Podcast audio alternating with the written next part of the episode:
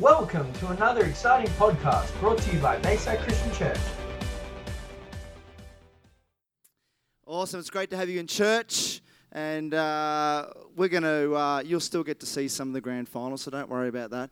But um, seeing it's our football finals weekend, yesterday was the AFL grand final, and today is the NRL grand final. Most people here probably follow NRL being Queenslanders, or there's probably a few Victorians in the building or whatever that follow that. But tonight I want to talk about for and against. For and against. And and I thought about that term, and it's a term that's used in sport, it's used in many different things. And uh, in AFL and NRL, they use it in their scoring systems. For example, this, uh, this season in AFL, Geelong and uh, Adelaide both finished top of the table on the same amount of points. But Adelaide won as top, as top, went as top of the table simply because their for and against points. And, uh, and the way that works is, is that you know, your for points are the ones that you've scored. So the, they add up all the points of the season, all the goals they've scored, all the points they've scored, do the same thing in NRL, and they get your total at the end of the season. Your against points are all the points that have been scored against you.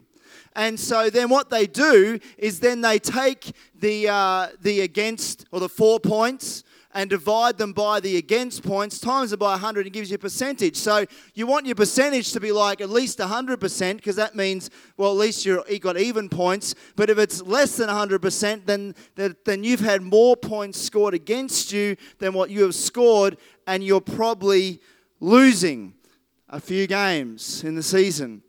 So just to. Uh, you know, just to give you this as a, can we throw that up on the screen? Jojo's our mathematical genius. So let's do, we're going to do an against situation. So if we've got, if we've got 700 points that are for, and we divide that by 900 points against, we times it by 100, and we get 77.7%. Let's take the same amounts, we swap them around. We've got 900 points for at the end of the season. We've done a bit better, and it's divided by 700 points, and we times it by 100, we get 128.5%. So the point is this. Why are you talking about this?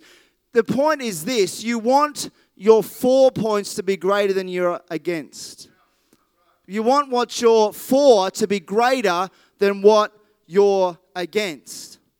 And, you know, we see this over the years, you know, the, I want to relate this back to the church and as, as individual Christians, that the church and individual Christians need to be known more for what they are for than what they're against.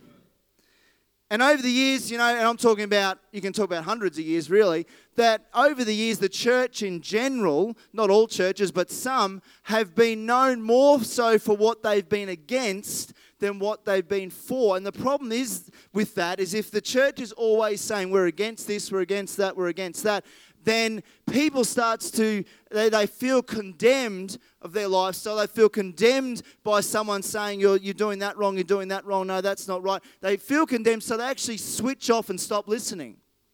And so we end up with a situation where people don't want to listen to Christians anymore. I don't want to listen to the church, or they, you know, think, well, I'm not going to listen to God because that's, you know, they keep telling me just all the bad things. They just they keep telling me what they're against, and I'm doing that wrong. But there's no, there's nothing positive coming out, and so it becomes a problem. That's not in every church. That's not in our church. But in some churches, even today, we still see that happening, which is sad because it's not the way Jesus did it.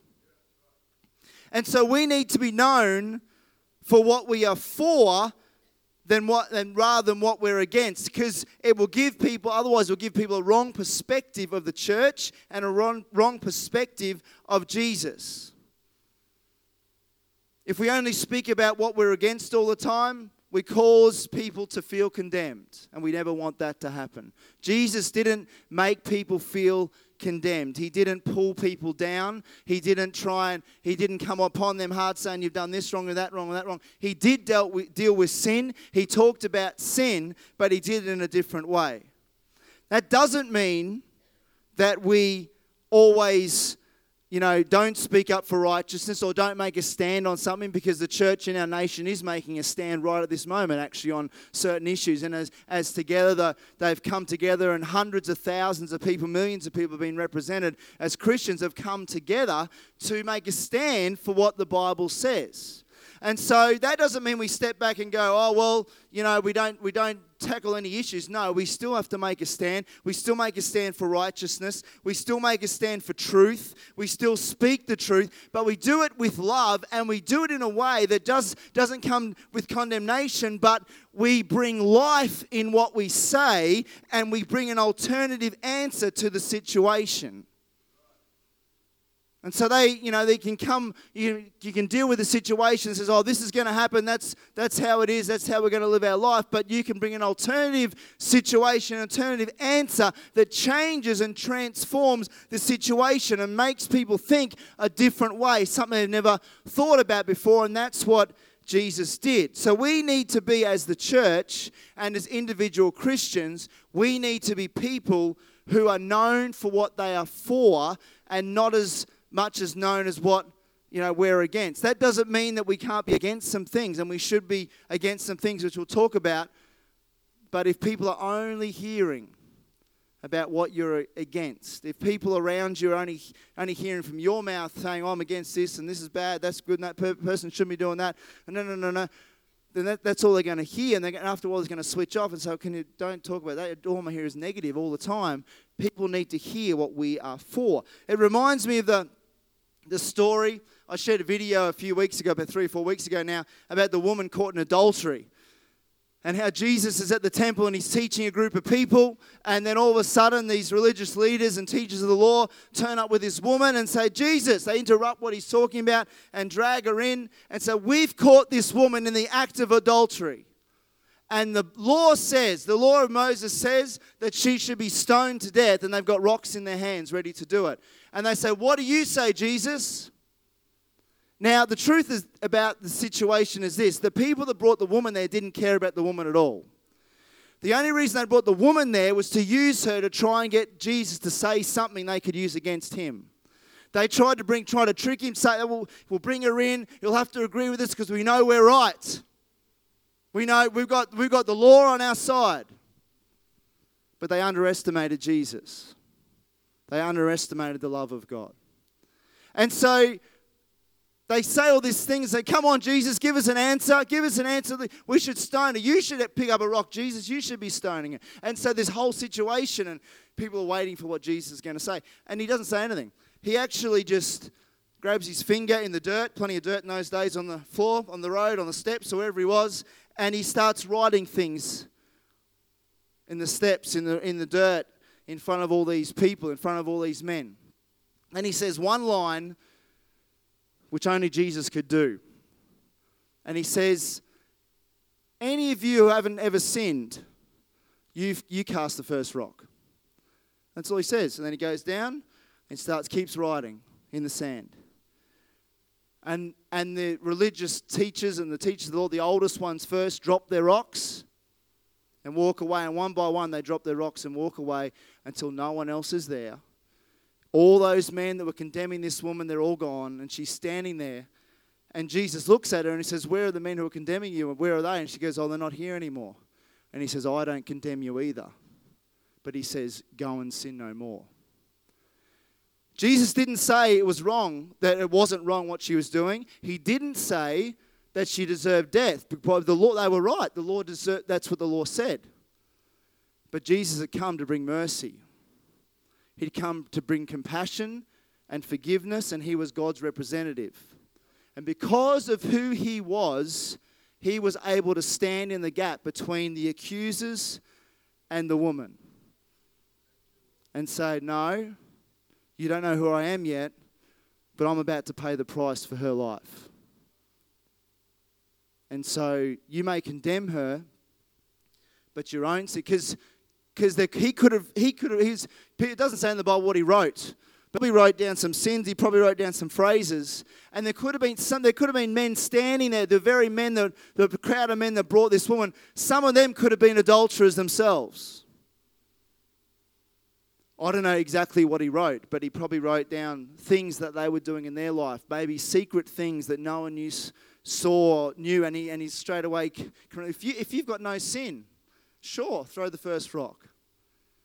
And none of them could do it because they all were dealing with sin in their life. Jesus was the master communicator and storyteller. Jesus showed people what he was for. In that one story, in that one example, he showed that he was for mercy, he was for compassion, he was for people. People that were being accused, people that were being pulled down, people that were being pointed at and accused of, of sin. He came. He came for even those ones that they accused with the rocks. He came just as much for them as for the woman. Our world at this time desperately needs the church and individual Christians to communicate what we are for. Because what we are for is the answer to what the world needs. What we are for is the answer for what the world needs. They don't see it. They're searching for truth, they're searching for life. And maybe because of things that have happened in the past, maybe because of some Christians or a church has done it the wrong way and accused and condemned, they feel condemned, they think, well, that mustn't be the answer, but the answer is there because what that, that percentage of churches or people have done that doesn't represent the whole church. The answer for what they need is found in what we are for, because what we are for is the same as what Jesus is for. People knew what Jesus was for and they knew what he was against, but he spoke about what he was for much more than what he was against. He highlighted and spoke about what he was for. He let people know this. And here's some examples in scripture of what he said, I'm for. He said this in John 12 46 I have come as a light to shine in this dark world so that all who put their trust in me will no longer remain in the dark. He said, I've come as a light. I haven't come to bring darkness. I haven't come to be, be scary or punish or bring fear. I have come to bring light so that they can put their trust in me and no longer remain in the dark. He said this in Luke. I love this one. In Luke 14, 17 to 19, it says, The scroll of Isaiah the prophet was handed to him. He unrolled the scroll and found the place where this was written The Spirit of the Lord is upon me for he has anointed me to bring good news to the poor. He has sent me to proclaim that captives will be released, that the blind will see, that the oppressed will be set free, and that the time of the Lord's favor has come. And then he says, and this has been fulfilled right now while you've heard it. And he said, in basically, he said, I am all of that. He said, that is what I have come to do. He said, he came and told people, this is what I'm for. Not what I'm against. I'm, I'm, I'm against sin, he said, but I'm for people. I'm for these things. I want people to be set free. I want people to be transformed. Jesus was for people, especially broken people, like that woman that was caught in adultery. Jesus stood for truth. He brought hope, demonstrated love, released power, bound up the enemy, and set people free and healed the sick. That's some of the things that he was for. Jesus is the example of what the church is meant to be in 2017. Jesus is still the example to today of what the church should be. If we want to see what the church should be, what the church should be doing, how it should be acting, how it should be treating people, we only need to look at Jesus. He's the example of who we are and what we should be doing. We need to know what with clarity what we are for and what we're against. Do you know what you are for and what you're against? Is that something that's a clarity? Is that something that's a strength? Can you straight away know, yeah, I'm for these things, I'm for that, I'm against this? Do you know what you're for? Because if you don't know what you're for, then your foundation is probably a bit shaky. And when you begin to talk to people, if you're not sure what you're for, if you're not sure what you're against, then it's going to come across maybe a bit you know, a bit grey in the middle, not so much black and white or clear, they're going to go, Well, I think I know what you mean, or I think I know what you're for. So we've got to know what we are for and what we are against. We are against sin and those things that are contrary to the Word of God. We're against the devil, but we aren't against people. No matter who that person is, what that person has done, no matter what lifestyle they're living, no matter what sin they're living in and they don't care, we are still not against people ever. Ever. The church and Jesus were never ever against people. No matter, he knew what the stuff they were doing. He even knew these religious leaders and teachers are trying to trick him. He knew all that, but he still wasn't against them. He confronted them. When they confronted him, he confronted them and, and spoke some things and spoke the truth of what they were doing and revealed what they were doing when he needed to, but he still loved them. He still cared for them. We are for the same things that Jesus is for. When you speak about what you are for and show God's love and speak with hope and faith, it will become clear to people what you are against without you even saying it. Do you know when you are, if you can, if you just speak, continually speak about what you are for and the things that you are for, because the things we are for are good. They're not against people. They're not bringing darkness. They're bringing light. They're not, they're not pulling people down, but they're lifting people up. And so when we speak about the things we are for, people are very, when we do it clearly with clarity, people are straight away going to know without us even saying it what we're against because they're going, well, if they're for that, they're definitely going to be against that. If they're for the, if they're for the word of God, if they're for the things that Jesus said, if then, then they're definitely against those things. So they're going to know without you even saying it what you're against. We're against sin. We're against the schemes of the enemy. We're against the enemy destroying people's lives. We're, we're against the same things Jesus were against, but we are for the same things that Jesus spoke about and the same things that he demonstrated. We're for the same things that the Word of God says we are for. Romans 8:31 says this, "What shall we say about such wonderful things as these? If God is for us, who can ever be against us? You know, the thing that you got to know that God, do you realize that God is for you? When you know Him, when He lives on the inside of you, like Pastor Marilyn was saying this morning, when you know God is for you, that when you know Him, it's when he's for you, he's got your back. It's like it's like wherever you go, God is for you. He's with you. He's leading you. He's helping you. It's like sometimes it's like we're walking along, but you've got to realize you've got a whole army behind you. You're walking, you've got a whole, you, you know, you've got a whole army of God that wants to bring down the schemes the enemy, wants to take down the enemy before you and, and strongholds, demonic strongholds. He wants to break down all that stuff. He's with you. And sometimes we go, No, God, it's okay. You know, I know you're busy. You've got a few things on your mind, you've got other people to look after. I'll just do this one myself. And so sometimes we try and do it our own strength, thinking, oh no, we're doing God a favor. But God's saying, I'm for you. I've got all the weight of heaven is behind you.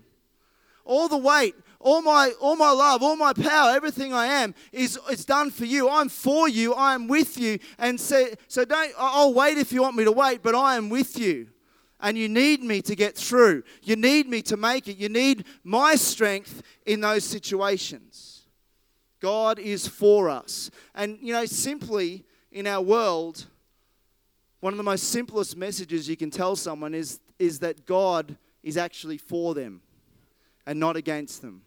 Because a lot of our world thinks God is against them. Simple as that. That message is enough. That message is enough for 50% of our world, for multiple millions of people. They just need to know God is not against them. He's not standing there with some big stick going, Oh, you've been bad. Here's, all, here's the list of your sins. Look at them all. Look at all the ones. This is just last week. And I can't even unroll the whole thing. He's not walking around like that at all because Jesus took it all. Because Jesus took the list upon his own body, upon himself. He, he took that list, he took all that sin upon himself, took the beating that was deserved, took the punishment deserved, and he took it all. And so God's not walking around like that. He's saying, I'm for them. I'm for them. And people are thinking, oh my God, he doesn't love me. No, he loves them. He's pursuing them, and he's using you and me to do it.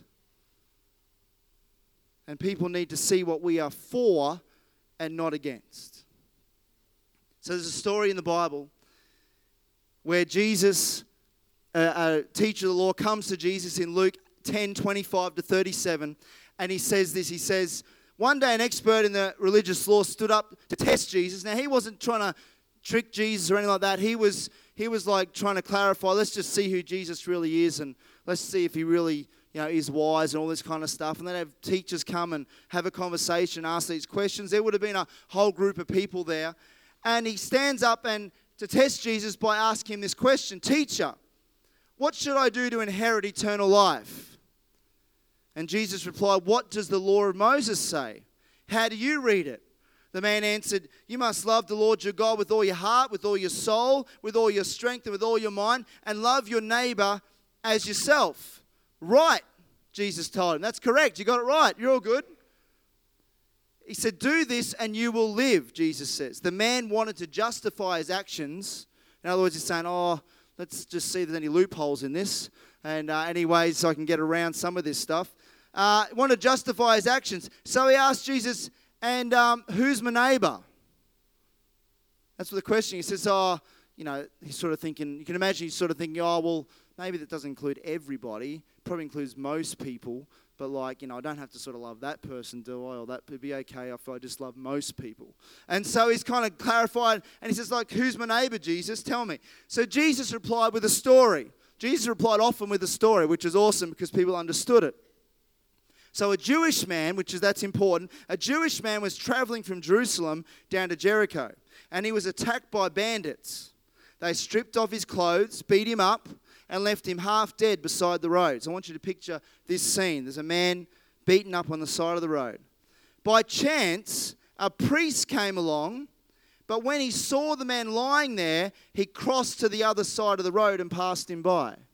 The person you think would help saw him and went, No way, and then went across the other side of the road. A temple assistant walked over and looked at him lying there but he also passed by the other side of the road. Then a despised Samaritan, that's important as well. De- Jesus deliberately said the man who was beaten up was Jewish, and the third man that came along was a despised Samaritan. Came along, and when he saw the man, he felt compassion for him Going over to him, the Samaritan soothed his wounds, put with olive oil and wine, and bandaged them. Then he put the man on his own donkey and took him to an inn, where he took care of him. The next day, he handed the innkeeper two silver coins, telling him, Take care of this man. If this bill runs higher than this, I'll pay you the next time I'm here. That amount of money equivalent today is about $400, $450. He hands him and said, Here's 450 bucks he said that you look after him for, you know, when I come back through, I'll pay whatever else you needs to be paid. And then he says, Now, which of these three would you say was a neighbor to the man who was attacked by bandits? Jesus asked. The man replied, This is the religious leader who asked the question in the first place, the one who showed him mercy. Then Jesus said, Yes, now go and do the same. That's how he answered his question about who is my neighbor. Trying to justify, does that mean it's everyone? And there's a lot more to this if you look into this story. So let's just talk about this for a moment. First of all, Jesus deliberately said the man who was beaten up was Jewish. Okay? And the third man who helped him was a Samaritan. And if you know anything about Jews and Samaritans, they didn't get along. The other thing is this, they didn't get along so much as that they, you know, if they walk along the road, they'd swear at each other. Like they'd yell at each other. They wouldn't even look at each other. And so when you're walking on the road, the Jews would walk one side, and then the Samaritans would walk on the other side as far as away as possible so they didn't need to walk near each other.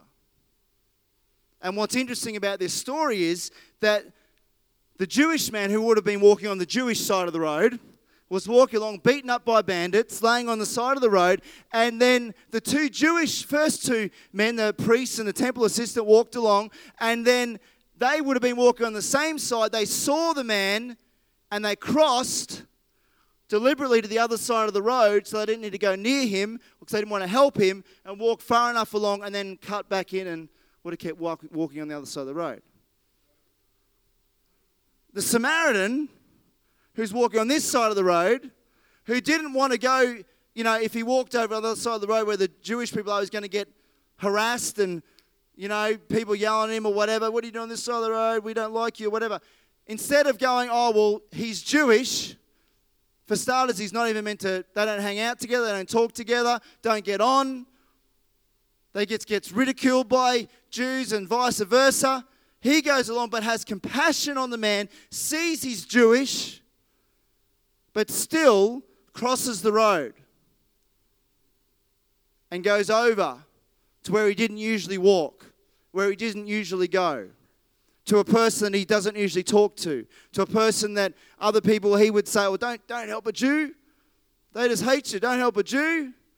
He'd get ridiculed by his own people, Jewish people, whatever, but he goes anyway and he goes over and helps this person. The truth of this story is this that if it was a Samaritan, imagine a Samaritan is walking along the road. It's a Samaritan now who gets beaten up, laying on the side of the road in the same condition. And if the expert in the law who asked Jesus the question was walking along the road, the truth is he wouldn't have stopped. He would have kept walking. That's the point Jesus was trying to make. He said, Well, who's my neighbor? That does not everyone, is it? Probably think not Samaritans. And Jesus made the point saying that doesn't matter who the person is, doesn't matter what they've done, doesn't matter if they're your enemy, doesn't matter if they yell out abuse to you, despise you, say bad things about you on Facebook. Doesn't matter who they are. If they're hurting, if they're beaten up, then if you're going to follow me, if you're going to be a follower of Jesus, you cross to the other side and you help them. That's what Jesus was saying. And people in our world need to know that's what the church is. They need to know that's who you are. They need to know that is who a Christian is. Doesn't matter what someone has said about you. Doesn't matter what, how they've persecuted you, what they've said, what they've done. Even if they physically hurt you, got aggressive towards you. If you find them beaten up on the street, Jesus would say, Go and help them anyway. Go and help them because that's who I am. That's who the church is. I'm the head of the church, you are the body. That's what I would do. That's what Jesus would do. So, the question I have for you tonight is which person are you? Which person are you? Are you the person that would stop? Are you the person that would keep walking? If we're all honest, if I'm honest, there's probably times in my life where I haven't realized and I've, I've walked by people I should have helped. And Jesus is saying, hey, we've got to be known by, for who, what we're for and not what we're against. It reminds me of a couple other situations and stories. It reminds me of the Samaritan woman at the well where Jesus, the Bible says, he went out of his way to go through Samaria. And the disciples didn't know what was going on. To go and go, he goes to a well and waits at a well, and the, and the disciples go into town to get food. And he waits at the well, and a Samaritan woman comes to the well. It's the opposite situation of this very story that Jesus told. She's not beaten up, but she's a broken woman. She's got her life is a mess. It's full of sin. And he sits down, he deliberately goes out of his way to reach out to this woman that he didn't have to, the Jews didn't talk to Samaritans. They have a whole conversation about it, about why are you even talking to me? And then he begins to speak into her life about living water. And, and then he begins to confront her and says, Well, yeah, what about you can have this living water, but what about your husband? He begins to confront like the lifestyle she's living. And it results in, you know, we've shared the story many times, it results in her going back to her village and saying, I've met I've met the Messiah. I've met the, he told me all about myself, and all these people come out to meet Jesus. And he goes for two more days into their village, and tells them about the kingdom of God and the goodness of God. People, the Jews would say, Jesus, you're not meant to go talk to them. The disciples would have been like, Jesus, what are you doing talking to them? They're Samaritans. We don't get on. And Jesus is like, Yes, we do. Yes, we do. It reminds me of Zacchaeus, who's up a tree just to see Jesus because he was short, like Kate. Hey, you said it. Sorry, that was just that was off the cuff. I just Just remembered you saying that. But Zacchaeus was shorter than Kate. He would have been about here on the microphone. And so, and so Zacchaeus, sorry, Kate, you can slap me later. And so Zacchaeus is up a tree trying to see Jesus. And so he's walking along, and all the people are like, you know, he tried to get in the line and trying to sit on the side of the road or whatever Jesus coming. They're like, get away, Zacchaeus. And he's a tax collector. Tax collectors, if we know about them, they'd rip people off, they'd charge more than meant to, and they had the Roman soldiers on their side so people couldn't hurt them or whatever because the Roman soldiers would back up the tax collector. And so he's wealthy because he's getting all the, he's charging double for things and charging extra tax and all this kind of stuff. And so he's, he hears about Jesus. Oh, he's, he's in my town. I want to I want to see Jesus. So he can't get close to the people. They just don't like him. Like, get away, Zacchaeus. You don't need to be here. And he climbs a tree. And he comes along, and gee, out of all these thousands of people that would have been looking for Jesus and around and hearing he's coming through, he stops at the tree where Zacchaeus is and he looks up to Zacchaeus and he says, Zacchaeus, I want to come to your house for dinner. And people are like infuriated. They're like, What? Zach, he's a tax collector, Jesus. You want to go and hang? He's a sinner. He's a sinner, sinner, sinner alert, sinner. And so they're like, sinner, bad, bad, bad, bad, bad person, sinner, sinner, sinner. And so they're like, you know, they're like, hey, hate him. Like, what's Jesus? And like the religious leaders are like, how dare Jesus go and hang out with this guy? And, he, and he's like, you know, he's terrible. And Jesus, no, I'm going to your house for dinner. So he goes with a few of his disciples, goes to dinner. Zacchaeus would have quickly got all his best cutlery out and plates and cooked up a meal and spent money on the meal and thought Jesus is coming. It doesn't talk about the whole conversation they have, but during the night, maybe towards the end of the night, Zacchaeus stands up and says, I need, I need to say something. He said, he said I, I've done the wrong thing. Whatever the conversation was, whatever Jesus said, Jesus showed what he was for, not against. Because he loved Zacchaeus and he showed him love and said, Zacchaeus, I'll come and hang out with you. No one else might, but I will. And he listened to what Jesus had to say, and he said, Look, I've done the wrong thing. He said, If I've wronged anyone, I'm going to pay him back four times. Is a lot of money. He must have had a lot of money. And he, and he said, I'm going to I'm going to give it all back, and I'm not going to do this anymore. I'm not going to do the wrong thing anymore. And his life was transformed in a moment because Jesus stopped stopped at the person that no one else would have stopped. They, all the other crowd are going, no, no, nothing. I'm not going to, I would never go to his house for dinner. I don't want to go and hang out with him. He's a rotten tax collector. He's ripped me off. But Jesus said, no, no, no. You've got to look past, past the sin. Look past the mistakes. Makes me think of Legion. Jesus had been preaching all day long. He was tired. He said, we need to get in a boat and travel across the lake. They went through a storm that came up against them trying to get to the other side. That's a whole other story.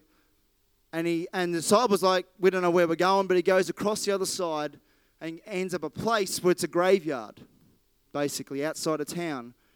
And there's one man there called Legion. He's, chain, he's got chains around his wrists. He's broken the chains and he's got cuts all over his body. He's naked. Imagine the scene. He's a wild man.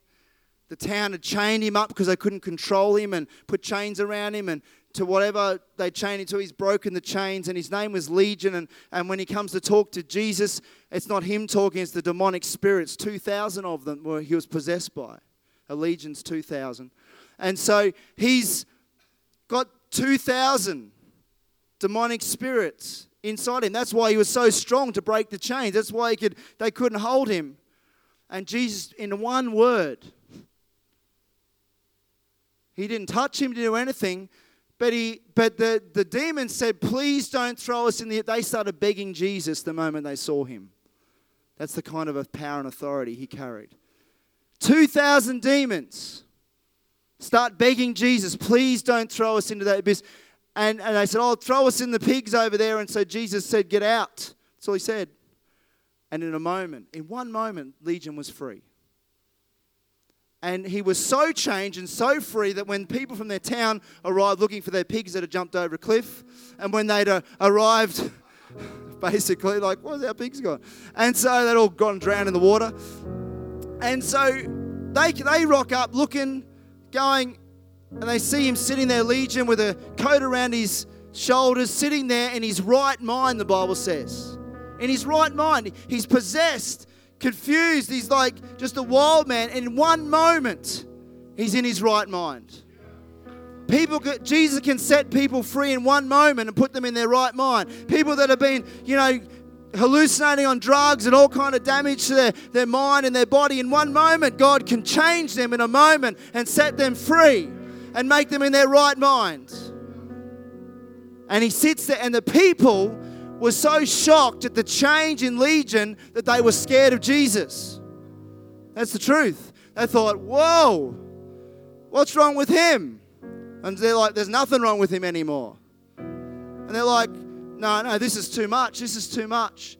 And you've got to leave, Jesus. This is too much. We can't handle it. So Jesus goes, Legion wants to come with him. He's like, don't leave me with all this crowd. You know, they don't even like me still.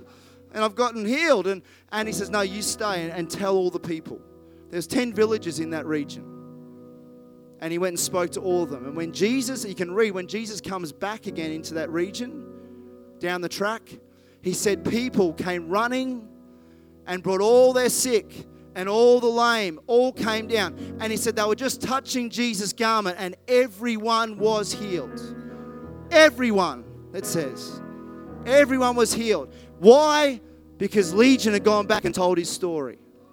And Jesus loved Legion and showed people what he was for enough to go across a lake for one man to set him free.